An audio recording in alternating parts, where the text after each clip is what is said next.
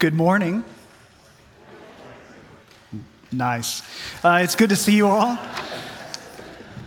Good to see you all. We're going to be continuing our study this summer uh, through the Proverbs. And today we're going to be talking about the, the wisdom of our words. And so if you've got a worship guide that, that has the, uh, the Proverbs that we're going to be looking at together, we're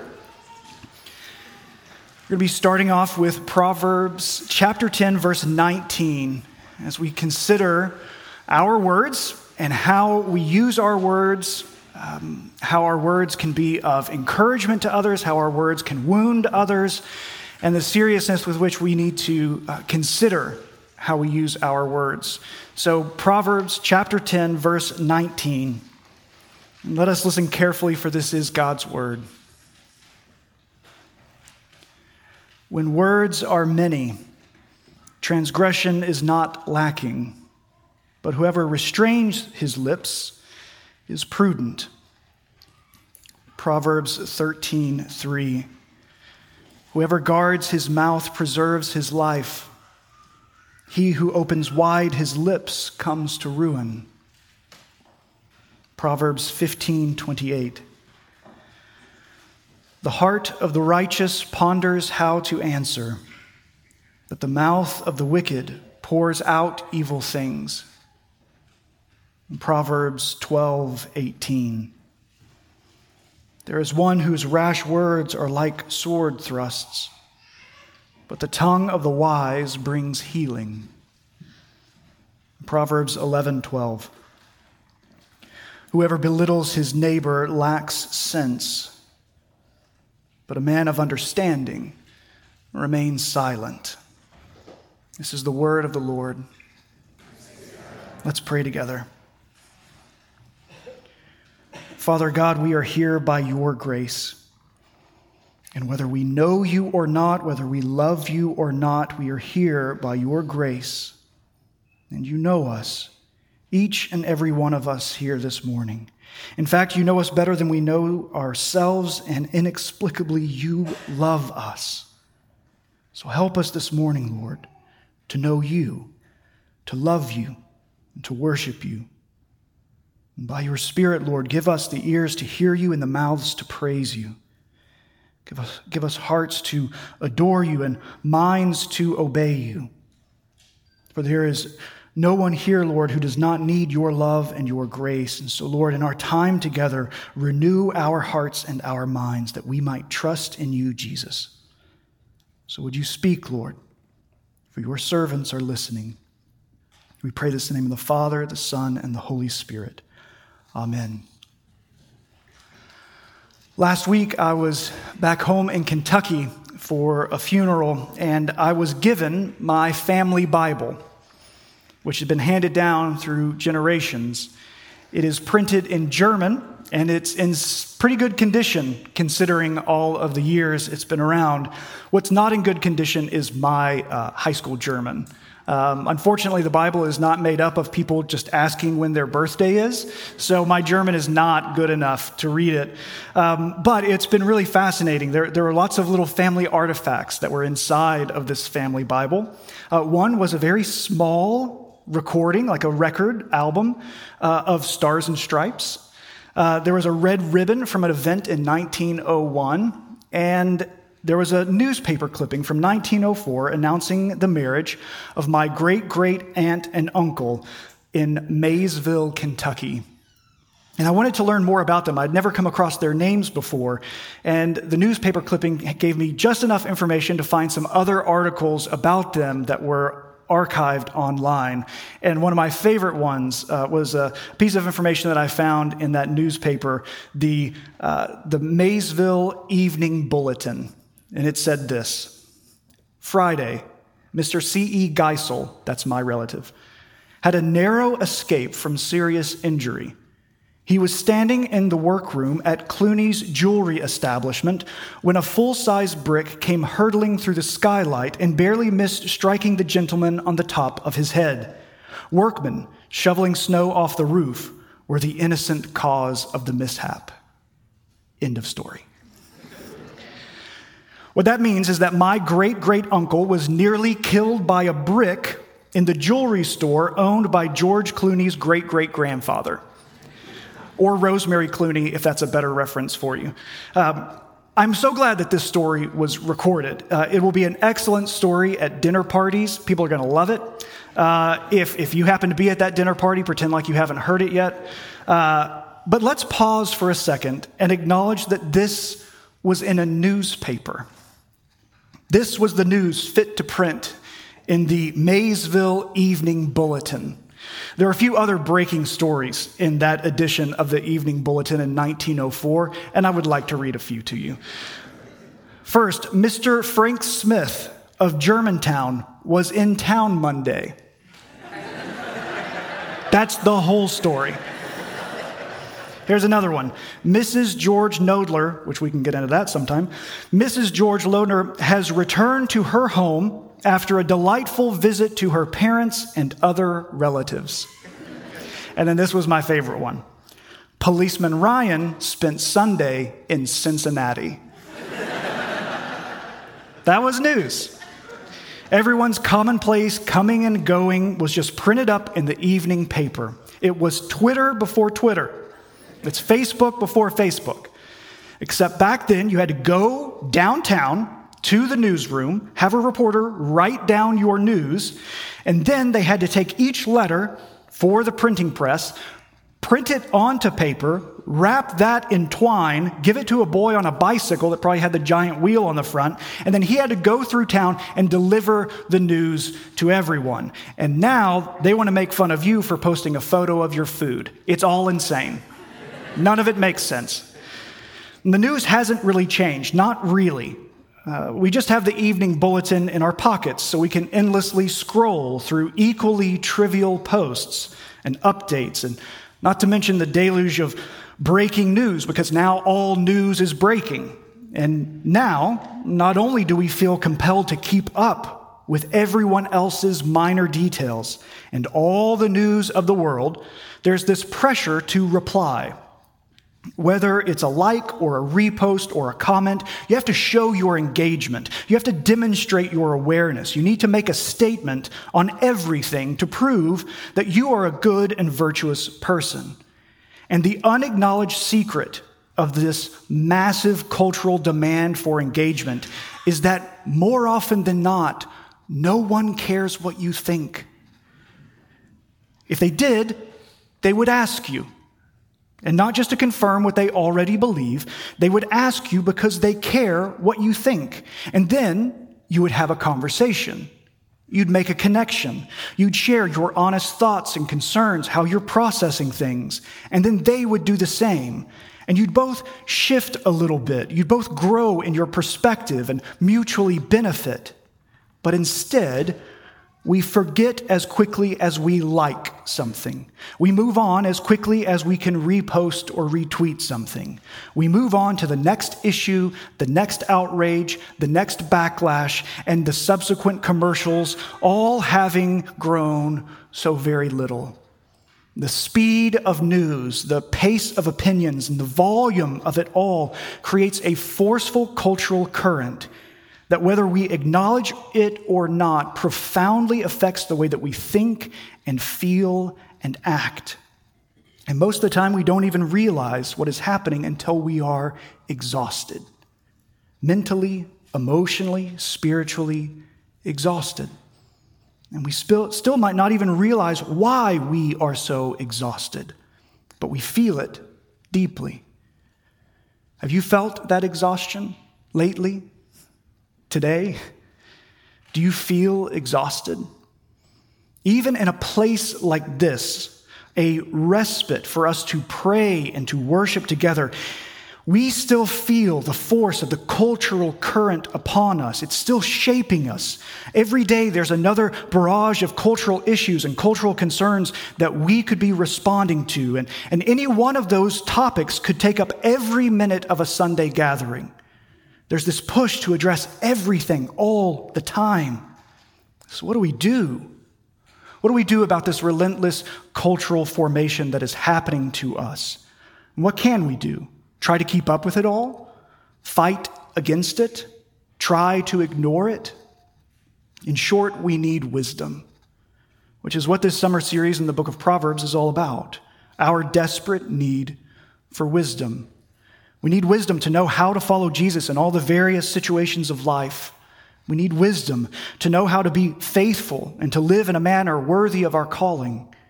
We need wisdom to navigate the push and pull of our culture and to understand our own sorrows and joys and exhaustion.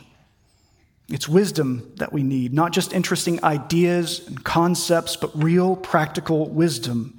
And that's what Proverbs is about. The, the Hebrew word for this wisdom is chokhmah, and it means applied knowledge, the practical skills of living.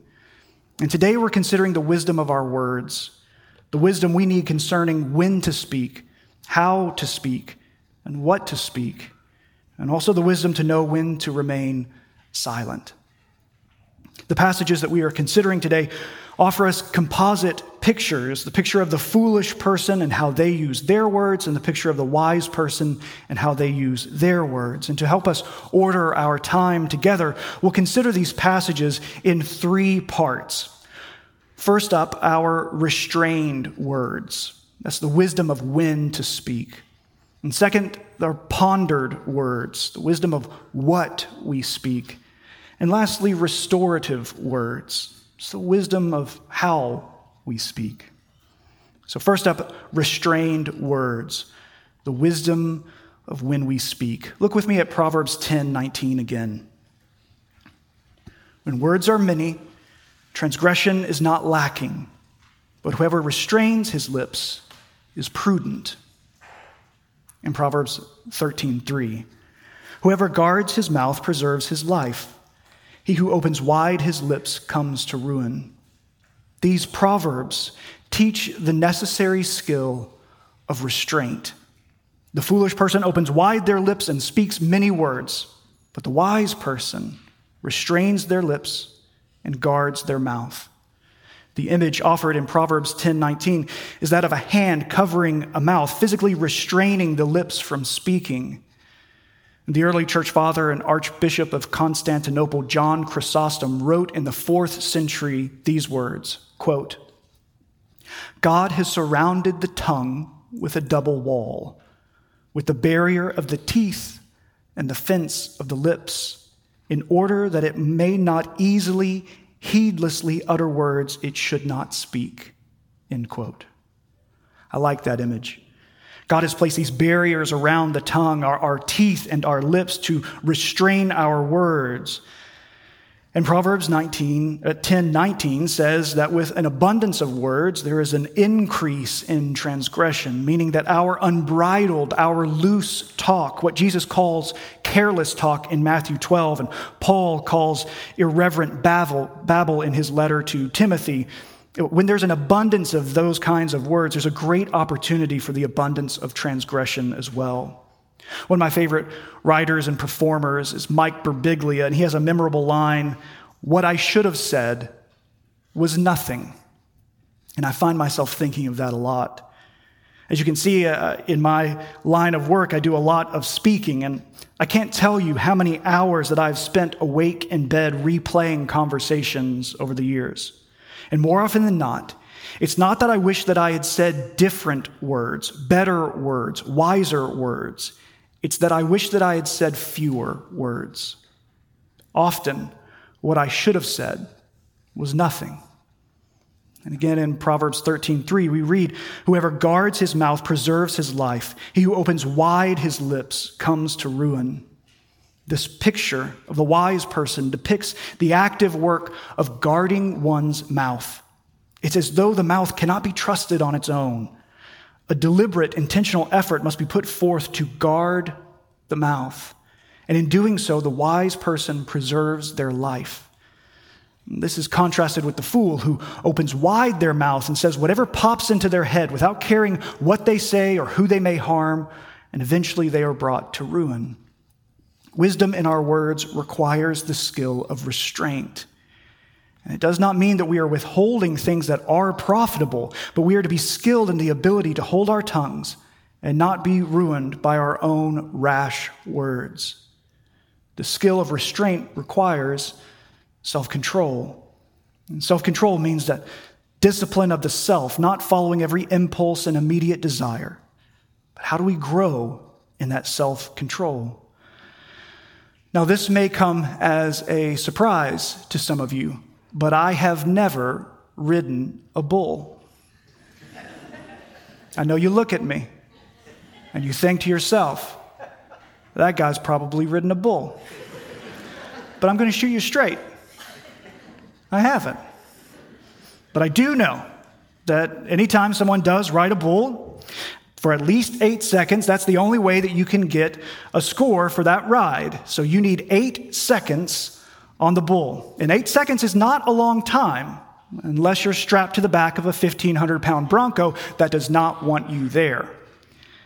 If I could put an eight second delay between my brain and my mouth, if I could hold on to whatever emotional, relational, situational bull that's tossing me around before I let go and spoke, I would be a much wiser person.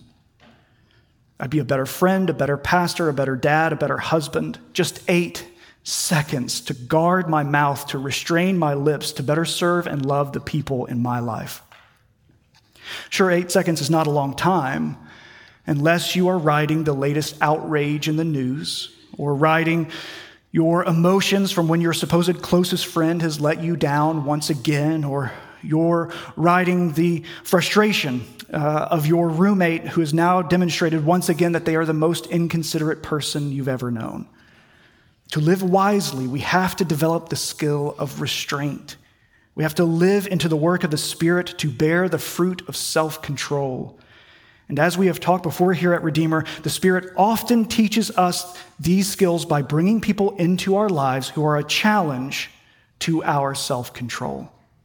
That's how we grow. If you desire to grow in self control, you are in effect inviting the Spirit to bring people into your life that will challenge your restraint. He may bring roommates or coworkers, parents, children, spouses, neighbors. Consider the people in your life and how the Lord might be using them to grow you in self control, to help you gain those eight seconds of restraint on your lips, holding on to that raging bull and exercising the discipline of self control. And fair warning as you grow in self control, you will most often feel more like a failure than a success. That's what it most often feels like when you are in the process of growth. But take heart, the Spirit is growing you.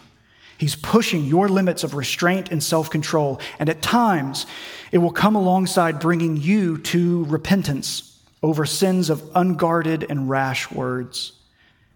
But He's also renewing you and in that renewal, he's calling you to faithfulness in a new day.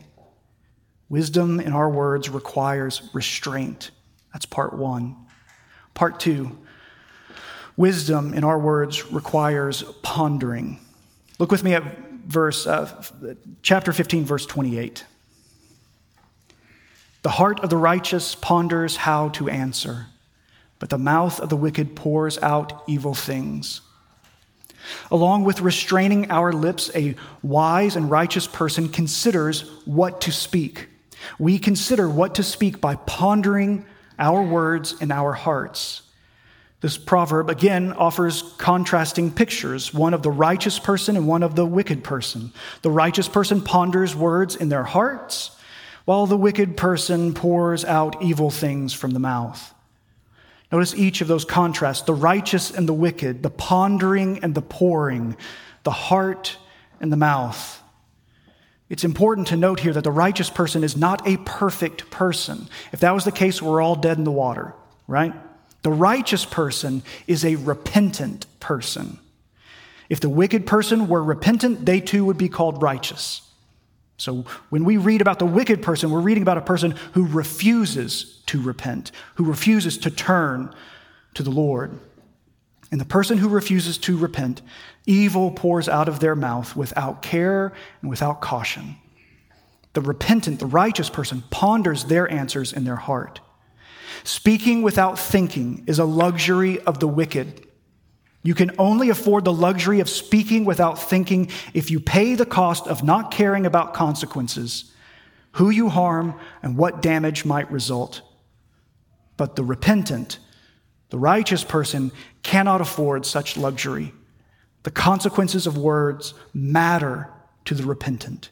It matters to the repentant how they might be understood or misunderstood. It matters to the repentant how their words might unintentionally confuse or harm others.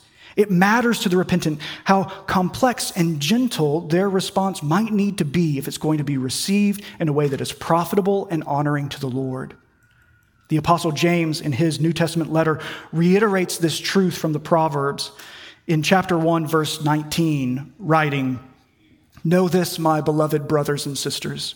Let every person be quick to hear, slow to speak, slow to anger slow to speak, quick to listen. This aim is the absolute antithesis of the pressure of our culture the pressure to be quick to speak, regardless of the outcome. I took a typing class in high school on an actual typewriter. Uh, I don't know if that says more about my age or the funding of my school district. Computers were doing pretty good then, uh, but we had typewriters. Every week, we would do the time typing test to see if our words per minute and accuracy had increased. And I still have a typewriter at my desk in my office. And so this past week, I decided to do a speed test again. But this time, I first took an online typing test to determine how fast I could type on the computer keyboard.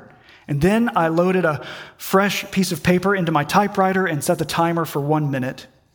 In the end, I typed 68 words per minute on the computer, and on the typewriter, 25. the difference in the machines, the technology at my fingertips changed my speed considerably. Not only do we have a culture that expects immediate responses and demands instantaneous opinions, but we also have the technology that drives us toward this speed. You will be hard pressed to find anything in our culture or our technology that encourages you to slow down, to be slow to speak and quick to listen. And whether you see it or not, you are being shaped by our culture and emboldened by our technology to neglect the call of God to be slow to speak and quick to listen. And to be clear, there isn't a caveat that you should only be slow to speak when you don't know what to say. We are to be slow to speak, perhaps particularly slow to speak when we already think we know what we want to say. Wisdom in our words requires pondering in our hearts. And to do this, we, we must learn to be patient. We must learn to resist the demands of our culture for unwise speed and the pace of the technology that we have and take our considerations to the Lord in prayer. We have to learn to value slowness to speak in ourselves and in one another. We need to give ourselves and one another the space to be faithful in pondering our answers in our hearts before the Lord. If we cannot give that to one another, then how are we different from the demands of an unbelieving world? Wisdom in our words requires discernment, and discernment requires patience. And once again, we find patience is something that the Spirit works in us. It's part of the fruit born of the Spirit in our lives. And just like self control, patience is learned through challenge and testing. Being slow to speak and quick to listen, pondering our words in our hearts means that there will be times that you will frustrate others for not being fast enough. People may misunderstand you, and you might be accused of not caring or not being engaged enough. And you might become the target of other people's harsh words, their rash talk, their gossip, or their slander. The loudest voices of the day might even seem to enjoy a triumph in the moment. But over time, your words will bear greater weight for the people in your life because they will know that your words have been pondered in your heart and held before the Lord your God. Then your words will bear something much greater than simply promoting yourself, garnering admiration, or feeding your pride. Your words will become instruments of the mercy of God. So, wisdom of our words requires us to ponder those words in our hearts. That's part two. And part three, restorative words. Look with me at Proverbs 12, 18. There's one whose rash words are like sword thrusts, but the tongue of the wise brings healing. In our last passage this morning, we have a picture of a foolish person whose rash words are like a sword thrusting in harm, and the wise person whose wise words not only refrain from harm, but bring healing. We know that words can hurt and wound, they can bring pain that lasts a lifetime. The rash words of the fool pay no mind to this, and at times even seek to, hope to hurt. And we've all experienced this before. When someone speaks with the intent to wound, their words cut and thrust like a sword. They are quick and sharp, and they seek to hurt. Those are the words of a fool. But the words of the wise not only forego harm, they seek to bring about healing. Have you received restorative words like this before? Words that brought healing and comfort to you? These words are not simply kind, they are words that bring about real, lasting healing to a place of woundedness. It can be as simple as a sincere, I'm sorry, or a reminder of the unshakable promises of God. When we have shown self control, restrained our lips, and pondered our words with God in our heart, then by the work of the Holy Spirit, our words can be more than words. They can be instruments used by God to restore, renew, and refresh our brothers and sisters. Words of healing don't usually get much acclaim. They don't get likes and retweets or attention, and that's because they are not usually spoken to the masses. Wise words of healing are rarely shouted or broadcasted for public consumption. No wise words of healing are most often said in quiet places, in the less crowded context of relationship, where one's woundedness can be tended to and restoration can begin. We don't get to participate in this restorative ministry when we run our mouths, our unguarded mouths, at every little thing under the sun. Because then we are like the little boy who cried wolf, who demanded everyone's attention so many times with empty words that no one paid attention to him when his words actually mattered. And that can be us. Words of healing, restorative words require gentleness and kindness the Spirit works this fruit in us. These are not rampant qualities in our world, and I would also say in the church today, and I count myself in that analysis. Gentleness might even seem like an unusual word to describe the character of a Christian leader, but it is an explicit requirement laid out for elders in the scriptures in 1 Timothy 3, and it's also used to describe the work of the apostles in the early church in 1 Thessalonians 2. And it's supposed to be part of the moral character of every follower of Jesus that we see in Titus 3. But we cannot tend to the wounds of others with words of restoration if we are harsh and unkind. We need the Spirit to work His gentleness and kindness in us. Because if at the very moment when we were enemies with God, completely and totally against Him, if when we were His enemies, Christ died for us, then that means that in the moment when God could have justifiably been most harsh to us, most justifiably condemning us with judgment like sword thrusts, He instead spoke tenderly to us, calling us from our rebellion that our warfare has ended calling us his children. We do have to be cautious when we read through the Proverbs because there's a pull to take these various passages and turn them into a simple blueprint for better living. And that's not their aim. Kathleen Nielsen, a writer and theologian, wrote in her commentary on the book of Proverbs highlighting this issue. And she does it so well that I, I want to read uh, that quote to you. She writes this quote, The tendency when applying Proverbs is for me to clench my jaw and try to do what they say, or to hope that the person I'm thinking of will get the point and do what the proverb says. When I read Proverbs about restraining the tongue, I might resolve to control my words better than I have been. I'll go off social media for a while. I won't lose control when I'm talking to an irritating friend or family member and say things that I will regret. But then, of course, I will fail. I will fail if I try to apply the moral like a whip either to myself or to others.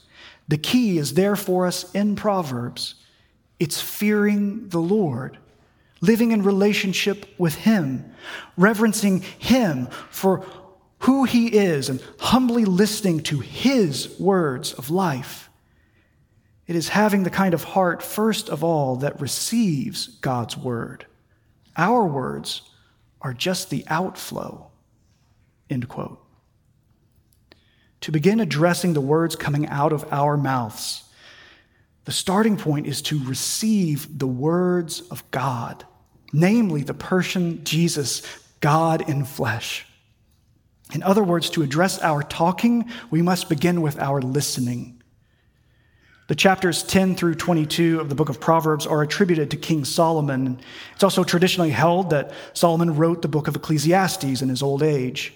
And as I spent time this week in these Proverbs concerning the wisdom of our words, I was reminded of a passage in Ecclesiastes chapter 5. Here, Solomon is giving instructions for how to approach the Lord in worship. And he writes this Guard your steps when you go into the house of God.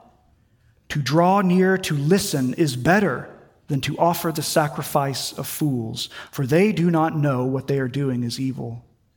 Be not rash with your mouth, nor let your heart be hasty to utter a word before God, for God is in heaven, and you are on earth.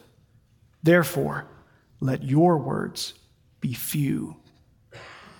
As important as it is for us to consider how we wisely use our words in the context of community with one another, I think it would be negligent if we didn't turn our attention to the most important context for our communication, and that is with God Himself.